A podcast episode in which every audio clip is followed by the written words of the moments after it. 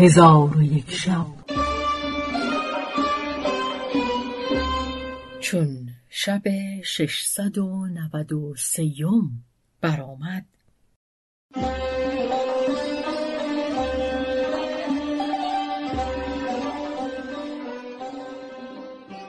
گفت ای ملک جوان پس از آن گفت ای اعرابی حدیثی گفتی که من هرگز چنان حدیث نشنیده بودم.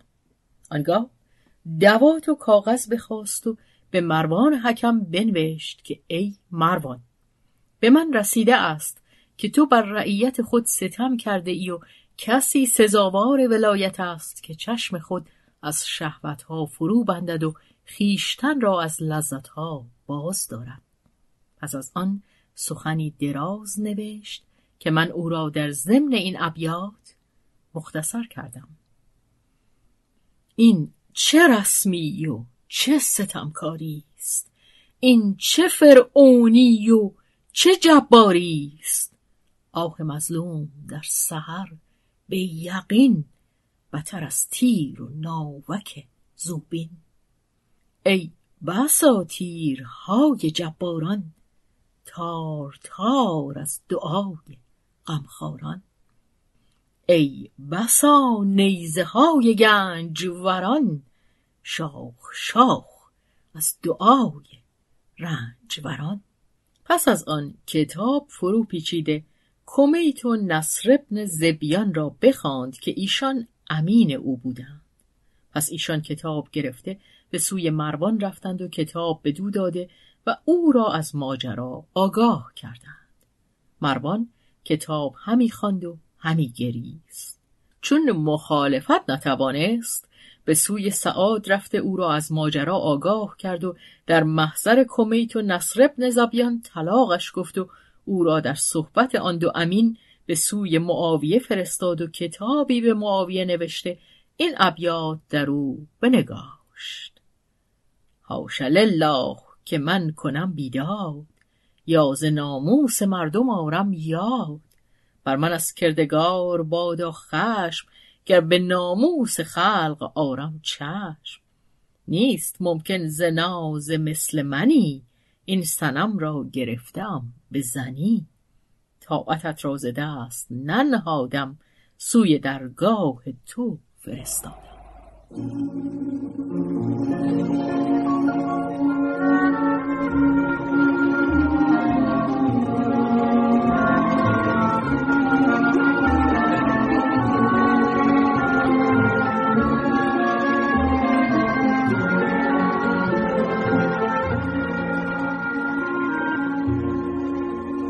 کتاب مهر کرده به آن دو رسول داد. ایشان نیز نزد معاویه بازگشتند و کتاب بدو دادند. معاویه کتاب بخواند و گفت فرمانبرداری نکو کرد.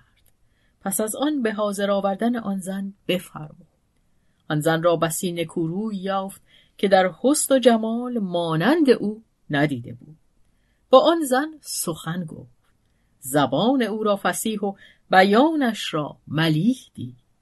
آنگاه اعرابی را بخواست. اعرابی حاضر آمد. ولی از گردش روزگار حراسان بود.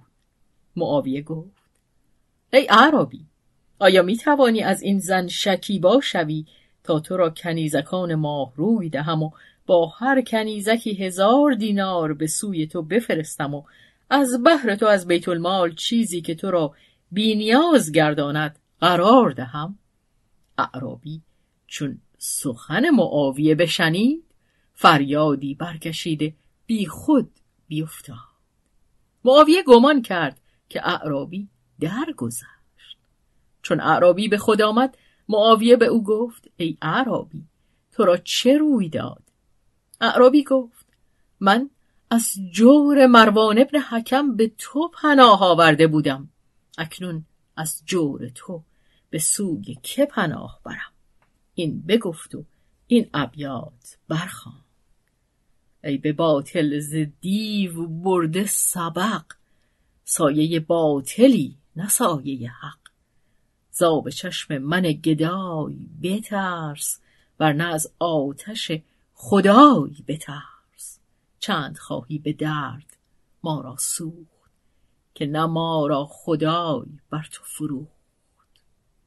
پس از آن گفت ایوه الخلیفه اگر همه مال به من دهی جز سعاد چیزی نخواهم گرفت. دوست به دنیا و آخرت نتوان داد. صحبت یوسف به از دراهم معدود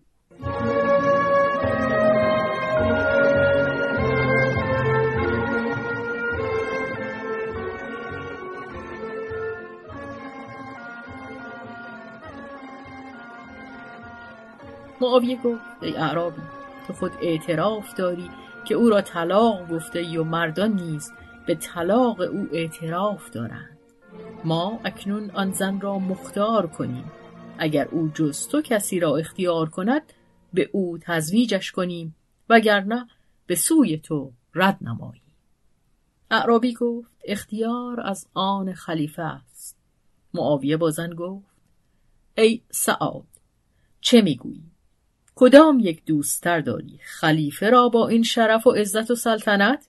یا مروان حکم را به آن ستمکاری و جفاکاری؟ یا این اعرابی را با گرسنگی و پریشان روزگاری؟ سعاد در این حال این دو بیت برخوان. من اندر خود نمییابم که روی از دوست برتابم. بدار خاج دست از من که طاقت رفت و پایابم. مرا از دنیا و عقبا همینم بس و دیگر نه که پیش از رفتن دنیا دمی با دوست دریابم. پس از آن سعاد گفت ایوه الخلیفه به خدا سوگند من او را از بحر حادثه روزگار خار نخواهم داشت و صحبت و محبت او با من دیرین است. با شیر اندرون شد و با جان بدر شود. معاویه را از وفا و مودت و عقل او عجب آمد و او را ده هزار درم بداد و با عربی گفت زن خود بگیر و با خرمی باز کرد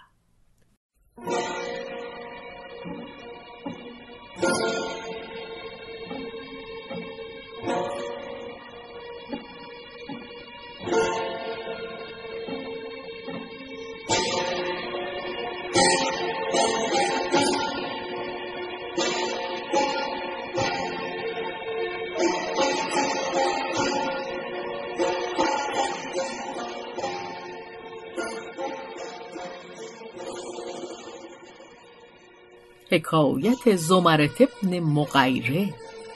و نیز حکایت کرده اند که شبی هارون و رشید را بیخوابی سخت بگه. اسمعی را با حسین خلیعی حاضر آورد و به ایشان گفت با من حدیث گویید و ای حسین تو به حدیث گفتن ابتدا کن.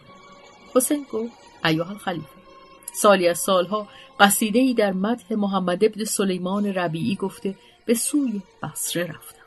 محمد ابن سلیمان قصیده را تحسین کرده مرا به اقامت بفرم من روزی بیرون آمده از راه محالیه به سوی مرید روان شدم. گرمی هوا در من اثر کرد. به دری بزرگ نزدیک شدم که آبی بنوشم. ناگاه دخترکی دیدم چون سر به خرامان که توده انبر بر ارغوان شکسته و از سنبل بر سمن پیرایه بسته. نرگس از حسرت چشمانش بیخواب و سنبل از رشک زلفانش در تاب بود.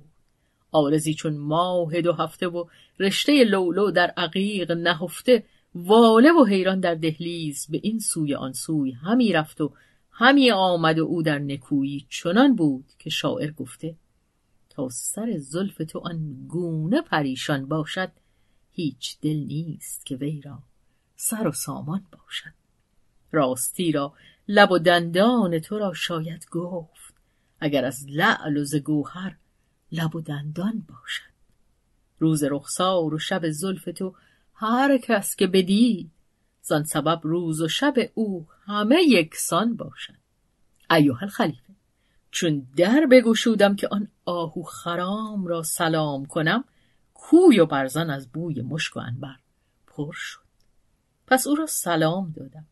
به آوازی خفیف و دلی هزین رد سلام کرد با وی گفتم ای خاتون شیخی هستم غریب تشنگی بر من غالب شده آیا به یک آب مرا می نوازی یا نه؟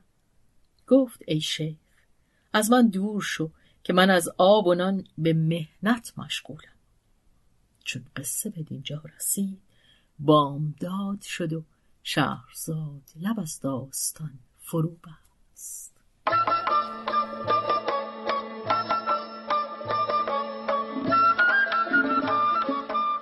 قصه گو شهرزاد فتوهی تنظیم مجتبا میرسمی